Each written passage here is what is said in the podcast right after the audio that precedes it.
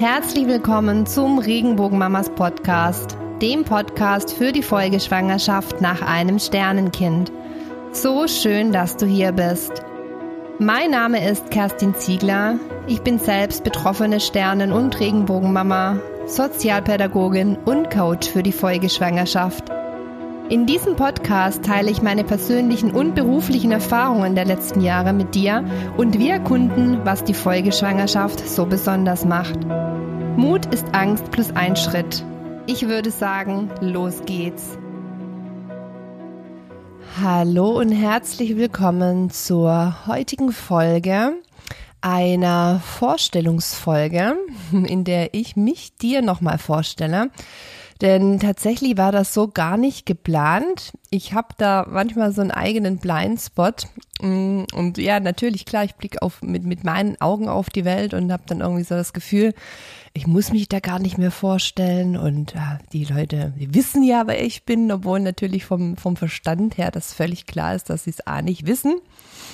Also, dass du es A nicht wissen kannst, wer hier mit dir spricht, wenn du über den Podcast erstmalig auch hierher gefunden hast selbst wenn du mich kennst über Social Media oder vielleicht auch schon eines meiner Angebote angenommen hast, dann ähm, ja gibt es einfach auch noch so viel, was du natürlich nicht von mir weißt und erfahrungsgemäß ist es auch immer so, dass die meisten sich das auch gerne ein zweites Mal nochmal anhören. Das heißt, die heutige Folge wird dazu da sein, dich einmal mitzunehmen in meine Welt, in die Frage, wer bin ich überhaupt? Wer ist dein Host? Wer ist die Gastgeberin hier für diesen Podcast? Und ich glaube, ich kann dir das so am besten aufskizzieren, indem ich einfach mal so einen Rundumschlag mitgebe mit dem, mit dem roten Leitfaden, wie mein Weg in die Mutterschaft war und wie mein Weg dann auch von der Sternenkindmama zur Regenbogenmama war. Denn mm, mit dieser Leitlinie beantworte ich dir eigentlich alles, was du jetzt hier in dem Kontext erstmal wissen musst. Okay, zuerst mal die Basics würde ich sagen. Wer bin ich? Mein Name ist Kerstin, ich bin aktuell 41, ich bin Mama von vier. Ich habe drei Mädels. Ein Mädel die Lara, meine erstgeborene Tochter, ist meine Sternentochter. Sie starb in der 38. Schwangerschaftswoche und wurde einen Tag später zum Wochenwechsel in der 39. Schwangerschaftswoche geboren. Sie hat noch zwei jüngere Schwestern, jeweils im Abstand. Lara ist 2016 geboren, dann 2018 und 2020. Eine ganz klassische Schwangerschafts- und Geburtenabfolge. Und tatsächlich ist es so, dass ich jetzt aktuell wieder schwanger bin und unseren Sohn in meinem Bauch trage. Da ist der Geburtstermin für April 24 ausgerechnet. Ich war insgesamt fünfmal schwanger. Ich habe vor Lara einen frühen Verlust in meiner Schwangerschaft gehabt. Ich spreche von vier Kindern, weil sich tatsächlich dieser frühe Verlust hm, für mich, obwohl er sehr emotional war und mich sehr berührt hat, ich fühle es für mich nicht, dass ich sagen kann, dass das ist mein Kind, ähm, weil wenn du eine Begründung hören möchtest, ich vermute, das liegt einfach darin begründet, hm, ich das damals im Urlaub festgestellt habe, die Schwangerschaft und zwei Wochen, drei Wochen später waren Blutungen. Das heißt, ich habe im Urlaub dieses Baby auch wieder verloren. Ich habe weder einen Ultraschall gesehen, hm, noch so sichtbar. Also ich war völlig überrumpelt damals auch von dem, was da passiert. Ich war mir auch nicht klar, habe ich es jetzt verloren? Ist, ist da noch was da? War ich überhaupt, also, ne, also ja, war ich schwanger? Klar, ich hatte den positiven Test, aber es war alles sehr, sehr surreal und sehr, sehr schnell und sehr, sehr heftig. Und so hat diese Beziehung zu diesem, zu diesem ersten Sternkind für mich eine andere Bedeutung. Es ist eine Form der Beziehung, aber nicht so, dass, dass ich es jetzt als mein Kind also als in, in meine Familie, als mein Kind reinzählen würde. Ich weiß nicht, vielleicht verstehst du, was ich meine, vielleicht auch nicht. Aber das ist der Grund, warum ich eben von, von vier Kindern und fünf Schwangerschaften spreche. Ich bin unverheiratet, lebe aber mit dem Vater der Kinder, mit meinem Freund hier aktuell in Costa Rica. Hier leben wir seit 2021. Ja, seit Herbst 2021, also seit knapp zwei Jahren. An der Karibik, kurz vor Panama, haben wir es uns eingerichtet und haben auch noch unseren Labrador mit dabei, Levi. Der ist im selben Jahr wie Lara geboren, ist mir auch ein sehr wichtiger Gefährte. Er kam in der direkten Trauerzeit auch mit äh, in, in unsere Familie und hatte auch eine ganz schöne Verbindung, weil Laras ET der 14.4. war und Levi ist am 16.6. geboren und das fand ich schon immer, immer ganz schön, mm, diese Verbindung so zu haben. Genau. Bekomme häufig die Frage, warum Costa Rica? Ich frage dann gerne zurück, warum nicht? Mm, aber ich verstehe natürlich, was du damit meinst. Es war so, dass das ungefähr so ein gutes Jahr nach der Gründung von Regenbogenmamas war. Ich hatte damals ähm, erstmalig die Möglichkeit, online zu arbeiten, weltweit zu arbeiten. Und ich würde sagen, ich war schon immer eine Weltenbummlerin. Ich bin schon immer sehr gerne gereist und mir war der deutsche Winter schon immer viel zu kalt. Und so haben wir tatsächlich damals inmitten der Corona-Krise beschlossen, komm, wir probieren es, wir gehen jetzt einfach mal für ein Jahr ins Ausland und schauen mal. Mein Freund, der ist Tontechniker und Musikproduzent, konnte eben schon immer auch dann mit dem Equipment, was er dabei hatte, weltweit arbeiten. Das heißt, von seiner Seite aus war das nie ein Problem und dadurch, dass ich es eben auch konnte, wir dann zwei Einkommen hatten, ja, sind wir einfach losgestartet. Bei der Wahl des Landes waren wir uns nicht wirklich klar. Also es war alles so mit dabei von Kanaren. Kurzzeitig war es auch mal, ähm, war auch mal Afrika im Gespräch. Also es war, war alles so offen, aber es hat nie so richtig, richtig gefunkt, würde ich sagen. Und eine Freundin kam dann mit Costa Rica um die Ecke, hat mir so ein Introduction-Video von, von einem Menschen geschickt, der hier lebt, der so die Benefits von Costa Rica genannt hat. Und ich saß nur da und habe bei jedem gedacht, ja, okay, genau, ja, genau das ist es. Genau das spricht mich an und das war unter anderem, dass Costa Rica ein sehr, sehr familienfreundliches und kinderfreundliches Land ist. Das kann ich absolut bestätigen. Es ist unglaublich schön, wie einem hier als Familie mit kleinen Kindern begegnet wird. Wie Kindern überhaupt begegnet werden, wie dem Wesen eines Kindes begegnet wird. Also das ist wirklich etwas, was ich sehr, sehr schätze hier. Und das zweite war das Klima. Also wir sind auch hier, Costa Rica hat vier Klimazonen. Wir leben wahrscheinlich mit in einer der, der härtesten hier an der Karibik. Bei uns ist eine ganz hohe Luftfeuchtigkeit.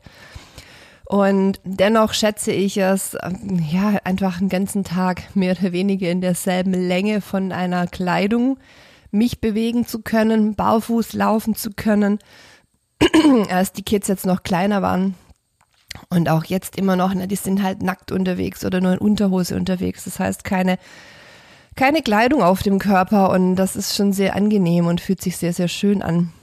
Vor allen Dingen, wenn ich so in, in Vergleich denke, wie es immer war, den Zwiebellook anzupacken im Winter. Das ist natürlich auch eine komplette Entspannung, wenn es einfach Unterhose an Kleidchen drüber und dann, dann sind sie angezogen oder sie ziehen sich das ja auch jetzt schon seit einer Weile selbst an. Was auch noch was war für Costa Rica war, dass uns die ähm, Tierwelt und die Pflanzenwelt oder vor allen Dingen mich sehr angesprochen hat. Es ist unglaublich hier. Also man lebt inmitten der Natur. Das finde ich sehr, sehr schön. Ich finde es auch sehr, sehr wohltuend. Also ich merke auch, dass mir das einfach, ja, das, das fühlt sich anders an wie in Deutschland, wenn man oder in, einfach generell in Europa in Häusern so stark drin ist mit asphaltierten Straßen in Städten. Das merkt man nicht, wenn man da lebt, aber wenn man mal rausgeht, dann merkt man den Kontrast doch sehr. Und tatsächlich fühlt sich das jetzt einfach für meine persönliche Lebensqualität aktuell hier sehr, sehr schön an, das hier so zu haben. Genau. Auch Spanisch, ne, dass wir Spanisch sprechen, war ein Grund oder dass hier Spanisch gesprochen wird. Ähm, ich habe Spanisch schon studiert und kann es eben dann auch sprechen und es war so eine Sprache, wo ich dachte, da kommt man schnell rein. Wenn wir jetzt nach Thailand gehen, das vergiss es. also meine Kinder vielleicht, aber ich komme da nicht mehr rein. Und mir war es auch wichtig, dann hier in dem Land anzudocken und jetzt nicht hier zu sein und dann immer, do you speak English? Ne? Also auf Englisch zu verweisen, sondern dass ich wirklich die Sprache sprechen kann. Nach zwei Jahren, jetzt die wir hier sind, sprechen es meine Kinder besser als ich wahrscheinlich schon. Also der Wortschatz ist natürlich bei ihnen total angepasst an das, was man allgemein äh, braucht oder was man hier eben auch spricht. Und ja, das ist natürlich schon schön, weil es eben auch ein Zeichen für mich für, für Integration ist hier in dem Land. So. Genau, also das mal als Einstieg für mich, für euch, warum ich hier in Costa Rica bin. Vielleicht hörst du auch auf der einen oder anderen Podcast-Aufnahme im Hintergrund mal Brüllaffen oder die, ähm, die lauten Grillen, das lässt sich manchmal nicht vermeiden oder den Regen oder so. Und dann weißt du jetzt einfach auch Bescheid, warum das so ist und wo ich denn da bin. Die Basics noch für die Astrologie. Menschen unter euch. Ich bin Sternzeichen Krebs, Aszendent Zwilling. Mein Mondzeichen ist auch der Krebs und vom Human Design bin ich manifestierender Generator 3, 5.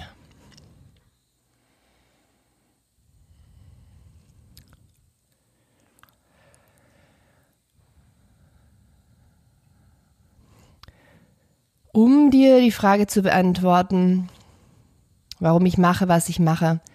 Dazu musst du wissen, ich habe ähm, hab auf meinem Insta-Profil gefragt, soll ich mich vorstellen? Soll ich noch so einen Post machen?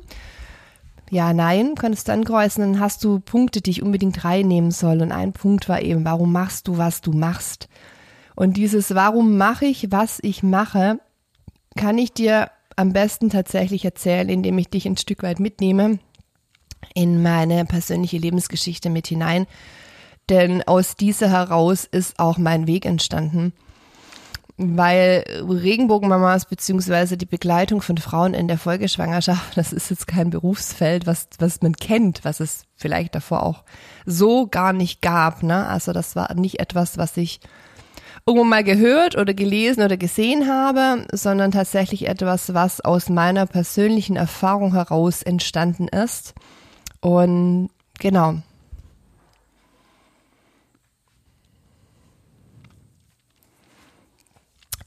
Ja, wo fangen wir an? Hm, wo fangen wir an? Am besten vielleicht bei meinem Weg in die Mutterschaft. Wir begrenzen uns darauf, sonst, ich rede gerne, könnten wir ja auch einen Vier-Stunden-Podcast machen und danach wüsstest du ganz, ganz viel über mich. Aber wir wollen den Fokus ja wirklich hier begrenzen und ähm, wirklich im Kontext auch von Folgeschwangerschaft und meinem Leben als Sternkindmama, meinem Leben als Regenbogenmama bleiben.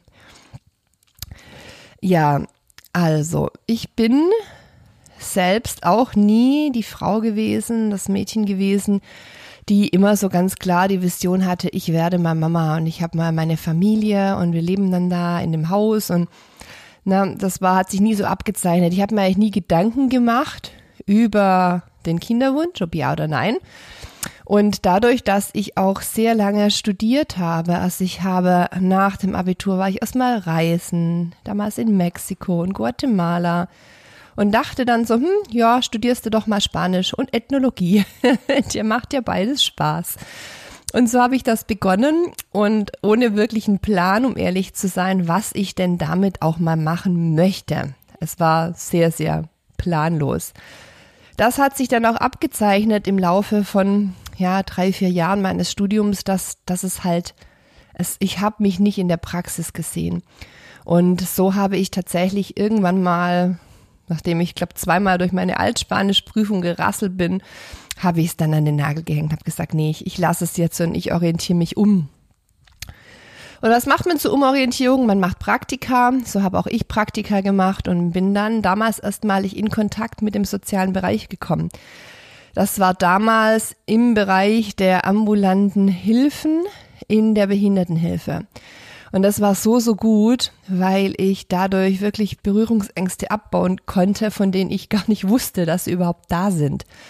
Also ich hatte so ein bizarres Bild auch von, von wie Menschen mit Behinderung sind. Dieses bizarre Bild entstand letztendlich daraus, dass ich keinerlei Kontakt hatte mit Menschen mit Behinderung. Äh, genau, und das konnte ich dort einfach komplett drehen, komplett ablegen. Und das war wirklich eine sehr, sehr schöne Arbeit, die mich persönlich sehr weitergebracht hat und die eben auch dann meinen Weg aufgezeigt hat. Das möchte ich machen. Ich möchte in den sozialen Bereich gehen. Ich möchte Sozialpädagogik, soziale Arbeit studieren. Das habe ich auch gemacht. Mittlerweile war ich dann eben so 26 war das, glaube ich, als mein Studium losging.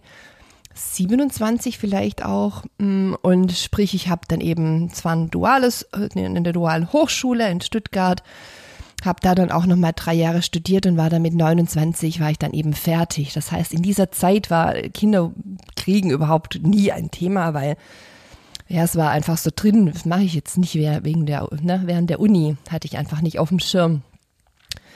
Ich habe mich dann relativ schnell, auch nach, nach, nach Studiumabschluss, aus meiner damaligen sehr langjährigen Beziehung getrennt.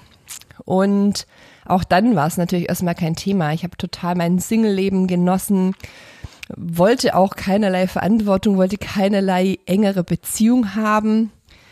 Und ich kann dir daher gar nicht sagen, wann es aufkam. Ich habe dann auch nochmal so ein Jahr später, da war ich dann 31, meinen Arbeitsvertrag auslaufen lassen, den ich damals hatte. Ich habe damals im therapeutischen Setting der Jugendhilfe gearbeitet und habe den auslaufen lassen und wollte dann nochmal traveln, weil meine letzte große Reise eben jene Mexiko-Reise war mit 19 und dann war ich immer, also mal zwei, drei Monate weg, aber in den Semesterferien noch, aber dann eben nur noch normale Urlaube und das hat mich so gerufen.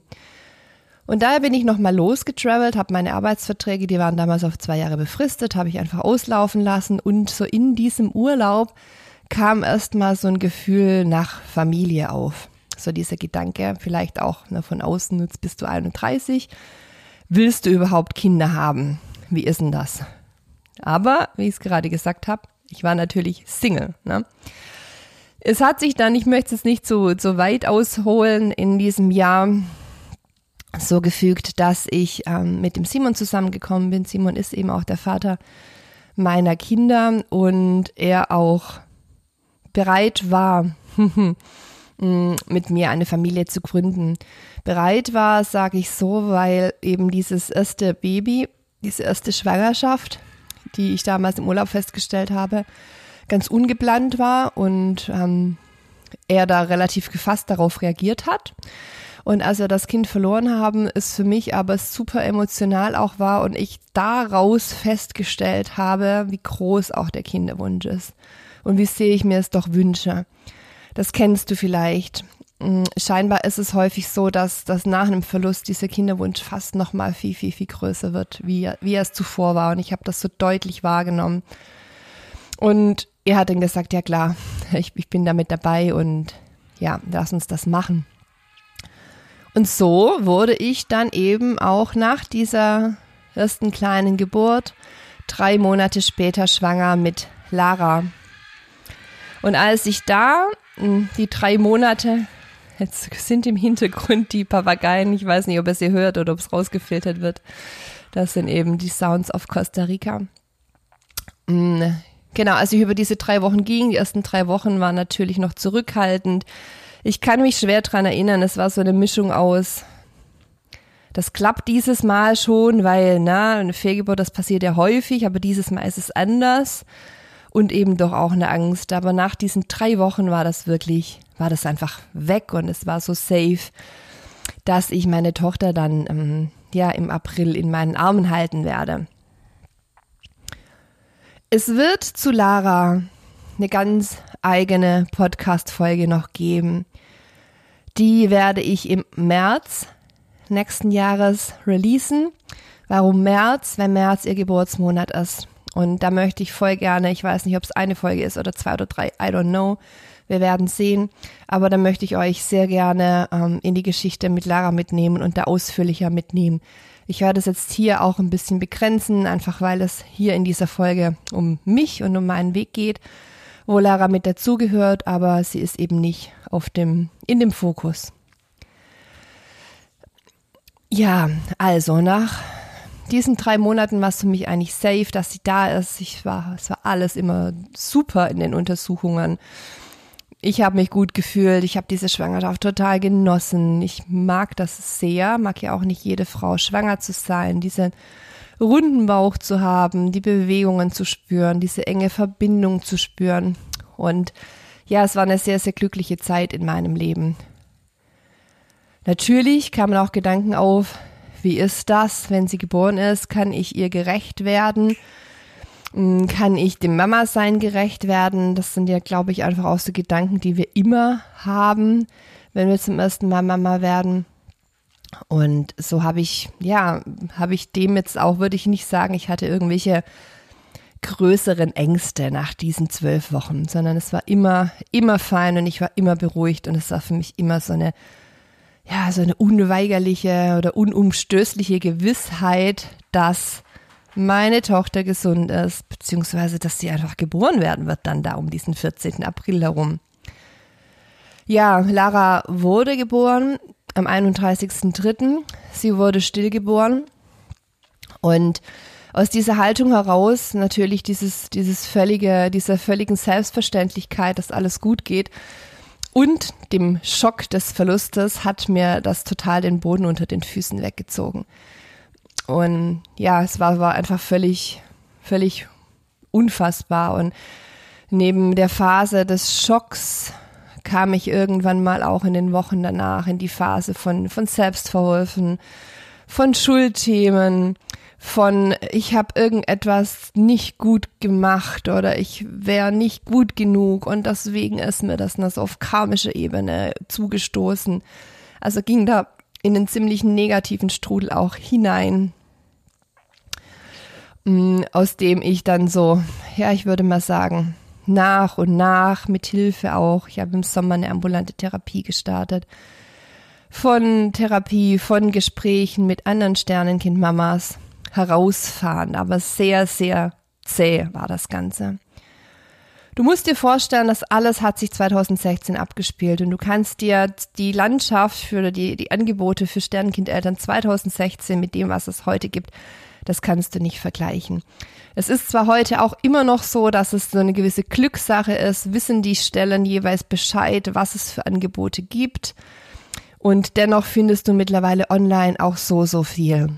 Bei mir gab es ein einziges Forum und ich hatte schlichtweg eben auch Glück, dass meine Hebamme es sehr gut begleitet hat und dass meine Hebamme auch mit anderen, mich mit anderen Sternenkindmamas sozusagen in Verbindung gebracht hat, die ich dann treffen konnte. Einen Rückbildungskurs konnte ich zum Beispiel nicht machen, der lief schon, da wäre der nächste erst vier Monate später gewesen. Das hat sich für mich dann nicht mehr stimmig angefühlt. Mm, und auch wirklich, ja, in die Trauerbegleitung reinzugehen, ganz speziell, das, das gab es auch nicht. Es gab eben die Therapie, die ich gemacht habe. Das heißt, ich habe mich da in vielen, mit vielen Gefühlen und Gedanken und Themen nie so 100% abgeholt gefühlt. Und das weißt du ja vielleicht selbst, es verändert sich ja auch was. Und dann, da gehen wir auch gleich drauf an, mit dem Kinderwunsch oder mit der Schwangerschaft kommen wieder neuere Themen hinzu. Und vielleicht war dann was an einem Standort dieser Reise jemand da und der Austausch war gut, aber ein paar Momente später dann eben schon wieder nicht mehr. Was unter anderem auch so ein, ein Samen war, weshalb ich Regenbogenmamas gegründet habe.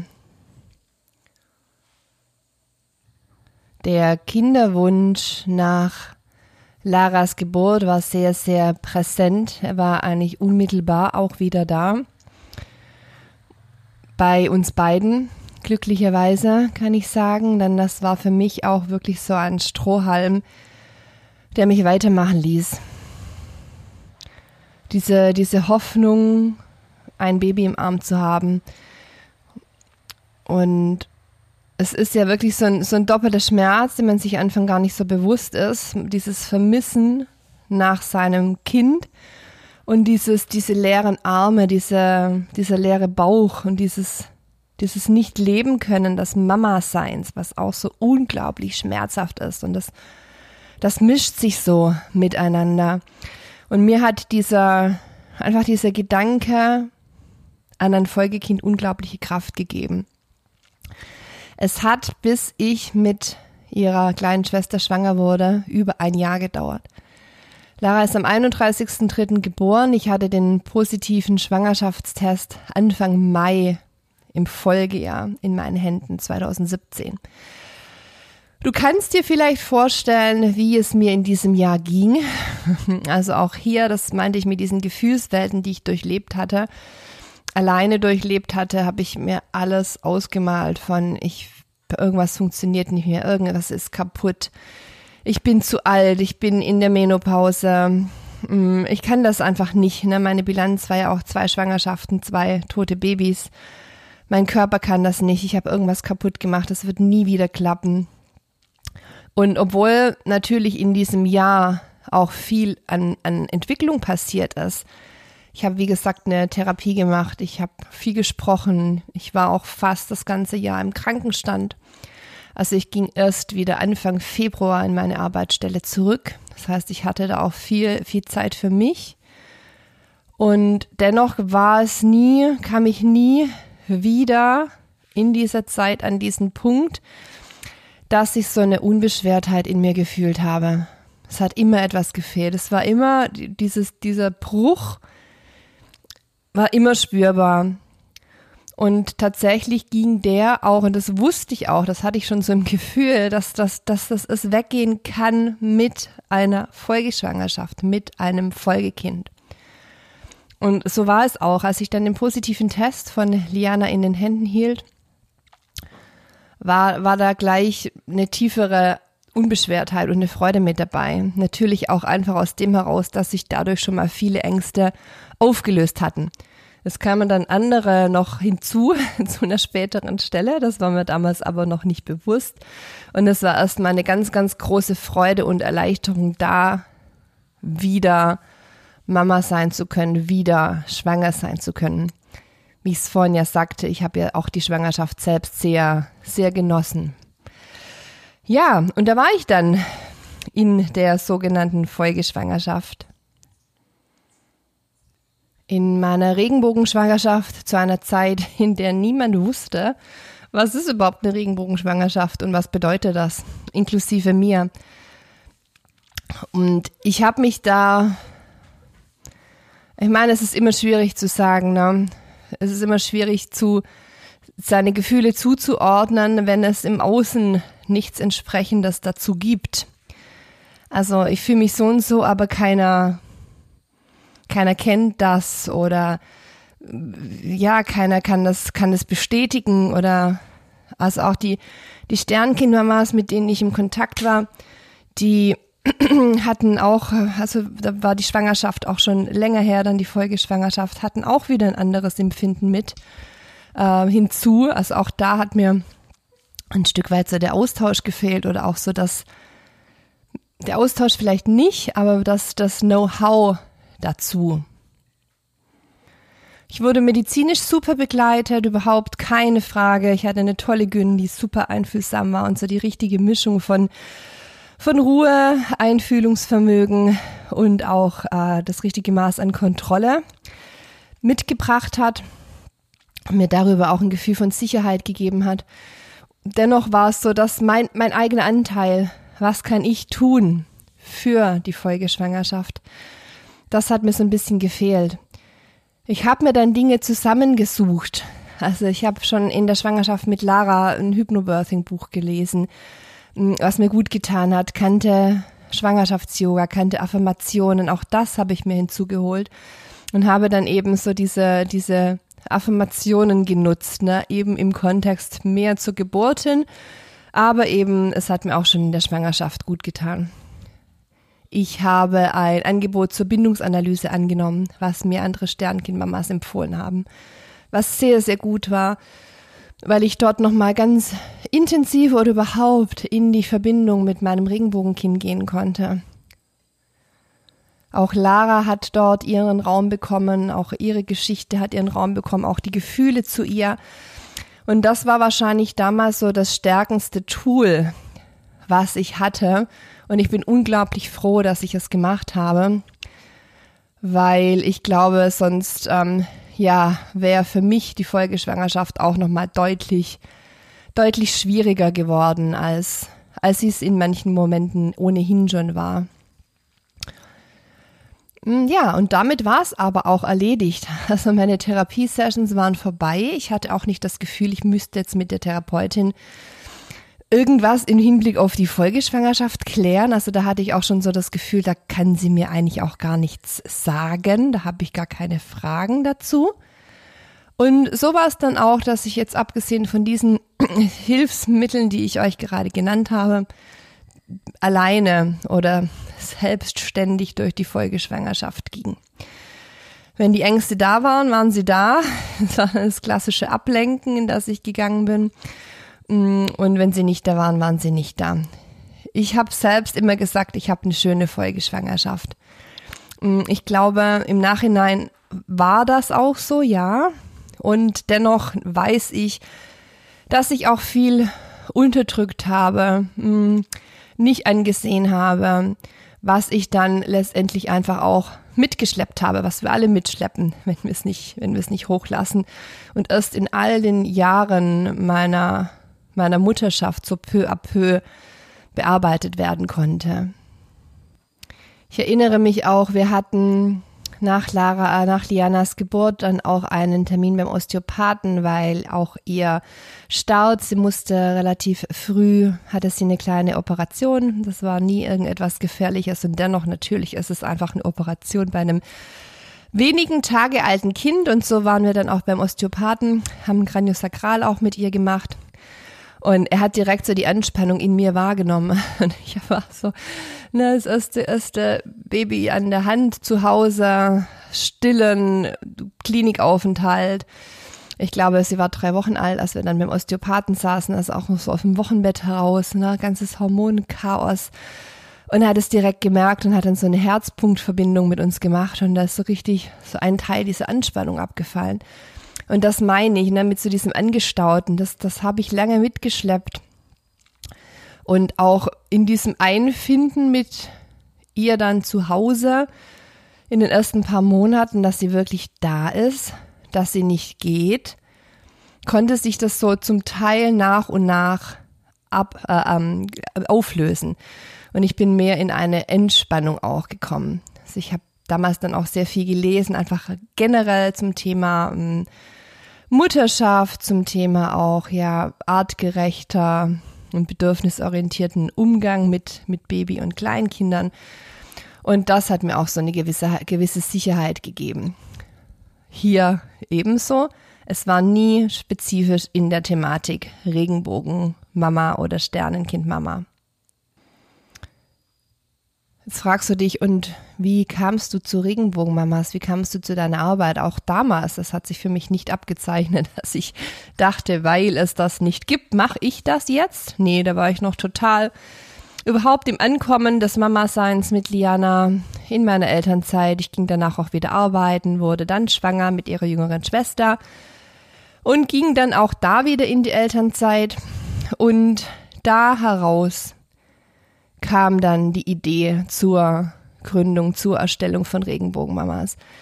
Weil auch hier mit ihrer jüngeren Schwester hat sich in meinem Horizont nicht viel getan. Es war für mich eine andere Folgeschwangerschaft, weil ich eben durch Liana auch diesen lebenden Beweis hatte, was ganz viel ausgemacht hat, auch mit diesem Glaubenssatz, ich kann das nicht, ich schaffe das nicht, hatte ich eben, ich kann das wohl, na, das, das sitzt sie. Und dennoch waren auch hier Hilfsmöglichkeiten nicht gegeben, viel zu wenige. Ich habe die Bindungsförderung zwar auch wieder gemacht. Und dennoch, es war, es ist so ein Puzzle von, von mehreren und, und die anderen Stücke haben mir immer noch gefehlt. Und auch hier konnte ich für mich nicht wirkliche und klare Tools, zum Beispiel zur Stressregulierung erlernen der Austausch mit anderen, die die Situation auch erfahren haben oder gerade mit drin sind, die auch einen positiven Weg durch die Folgeschwangerschaft gegangen sind und eben nicht nur, oh, das ist ganz furchtbar. All das gab es nicht. Und ich glaube, dass, wie gesagt, das lief auch sehr unbewusst ab, aber das waren so diese, diese Samen, die da gesät worden sind und die mich dann dazu bewegt haben, einfach mal diesen Gedanken dort auszusprechen. Ja, was ist denn, wenn ich da ein Angebot mache für Sternenkindmamas in der Folgeschwangerschaft? Was ist denn, wenn wir da mal wirklich ganz gezielt die, die Taschenlampe nur auf diesen Bereich leuchten. Es gab da, damals schon mehr auch für Sternenkind-Eltern und auch heute ist ja so, dass im Verhältnis anders gewichtet. Und ich, das war nicht so mein Ruf. Irgendwie, ich hätte auch eine Weiterbildung zur Traubegleiterin machen können und da rangehen. Vielleicht auch, weil ich in all den Jahren davor auch immer sehr emotionale Begleitungen gemacht habe hm, ich habe es ja vorhin auch gesagt, ne, also ich habe im stationären äh, Setting gearbeitet, im therapeutischen Bereich und dann natürlich auch ganz emotionale und ja, heftige Geschichten auch von Kindern miterfahren und ja, das, das bringt für mich auch immer so eine gewisse Schwere mit sich und vielleicht war das so eine unbewusste Entscheidung auch, ne, dann, dann dagegen. Möglicherweise merke ich jetzt gerade beim Sprechen, dass das vielleicht mit reinkam. Auf bewusster Ebene war es auf jeden Fall so, dass ich diesen Fokus auf die Folgeschwangerschaft legen wollte und auch so dieses, immer diesen positiven Blick auch hatte. Diese, diese Schwere begleiten wollte, diese Schwere abzustreifen, begleiten wollte, den Raum zu öffnen für das Baby, was da kommt, den Raum zu öffnen für diese neue Beziehung zwischen dir und deinem Baby, die frei sein darf von dieser schmerzlichen Erfahrung, so gut es eben auch geht. Und euch diese oder den, dem, dem Mutter-Kind-Paar diese Möglichkeit eben zu geben. Weil viele sehen das ja gar nicht. Das ist dann so unglaublich schwer und man ist so in der Trauer und es ist auch, also damals war es auch so, dass Kontext Folgeschwangerschaft eben in den Gruppen mit verankert war, in denen es auch um Sternenkinder ging. Also es waren auch gar nicht so klar getrennte Räume, sodass die Emotionen, die ja eh nicht wirklich klar zu trennen sind zwischen den beiden Schwangerschaften, noch mehr miteinander verbunden waren. Das war der Beginn von Regenbogenmamas. Der erste Gedanke, die, meine Intention auch dahinter. Und dann, wie ich schon sagte, es gab damals noch nichts. Also es war auf der anderen Seite dann auch direkt der Gedanke, spinnst du? Das willst du machen, auch noch online? Na, ich bin Sozialpädagogin. Also wie, wie kannst du das online machen? Da Menschen begleiten macht man offline, da kommt doch niemand. Und zur damaligen Zeit, das Ganze war im, im, im Herbst 2020, war Corona in Gange. Und tatsächlich hat Corona den Online-Markt ja völlig verändert und hat auch meinem Angebot oder dem Angebot von Regenbogenmamas die Türe geöffnet. Auf der einen Seite, dass es angenommen wird, auf der anderen Seite, was mir eben dann auch die Mamas rückgemeldet haben, ihnen, also es war einfach so ein, so ein, so ein wie, wie sagt man denn, so ein Seil, was sie aus diesem Meer gezogen hat. Weil sie durften ja nichts mehr hin, nirgends mehr hin. Es war ja alles abgesagt, alles zu, Kontaktverbote. Und in dieser Zeit bist du schwanger mit deinem Folgekind. Als Sternenkind, Mama. Also, na, also das war sozusagen auch eine doppelseitige Win-Win.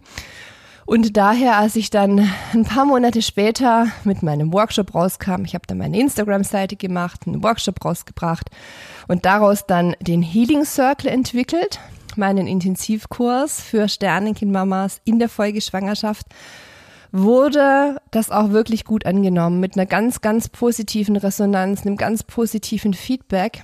Und ich konnte so nachfühlen, wenn man mir dann so Nachrichten geschrieben hat, ja, genau so ist es und du, du kannst es so gut in Worte fassen, weil das hätte ich damals auch so gerne gehört, dass so dieses, ah, diese Gedanken, Gefühle, die du in dir trägst, die gar nicht rauskommen, dass die jemand anders benennt und du denkst, geil, da ist so ein Gegenüber und ich, der versteht's und ich verstehe mich dadurch irgendwie auch besser, ne, sich so darin auch zu spiegeln.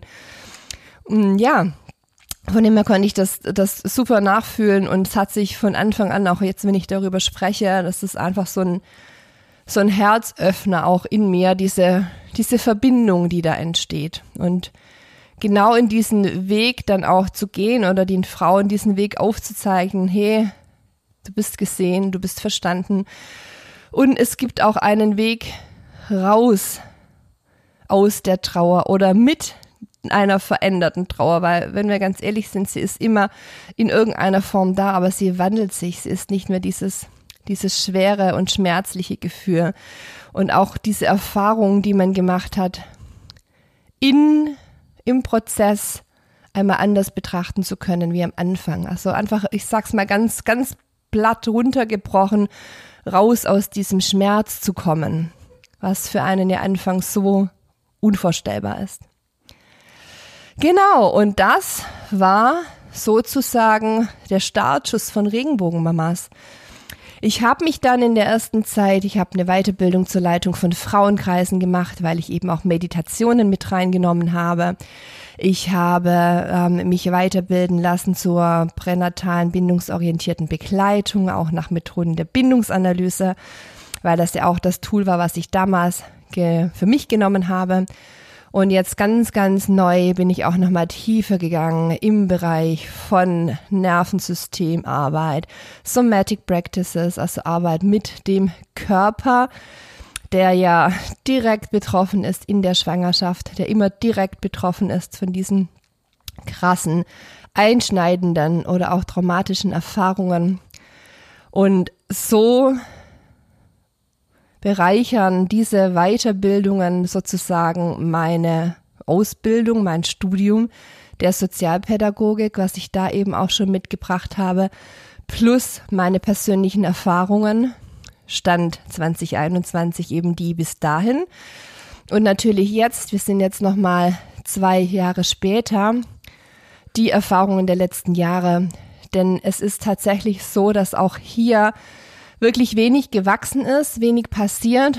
Und ich würde mal sagen, dass, dass ich in dem direkten Kontakt, in der direkten Arbeit mit jetzt wirklich vielen Sternenkindmamas in der Folgeschwangerschaft da ein ganz, ganz großes Wissen mittlerweile mitbringe, eben genau aus dieser, aus dieser Zusammenarbeit heraus. Also auf die Frage, warum machst du, was du, was, was, was du machst, hast du hier die Antwort, was der Weg war, der mich an diesen Punkt gebracht hat. Und warum ich es mache, ist, weil ich es, wie ich es gerade gesagt habe, weil ich es unglaublich liebe, was ich tue, was ich tue, weil ich es unglaublich nährend finde, auch für mich selbst, mm, in dieser Begleitung zu sein, in dieser wirklichen Veränderung mit dabei zu sein. Und mit Veränderungen meine ich gar nicht, mm, dass, dass die Frau sich irgendwie verändern muss, sondern du bist ja in einem in einem Veränderungsprozess oder das passt, also du bist ja nicht mehr dieselbe nach deinem Verlust. Und es ist so ein bisschen wie die Raupe. Plötzlich bist du in deinem Kokon und ich kann, bin so mit dabei, den zu pampern und schön zu machen. Und wenn er aufreißt, steht da jemand, der, der auf dich wartet und sagt, hallo. So, und jetzt gucken wir mal, was, was da für ein Schmetterling entsteht oder was da eben Neues draußen steht. Und ich helfe bei dieser, bei dieser Neuorientierung. Das ist es letztendlich, die ohnehin vonstatten geht, die ohnehin passiert.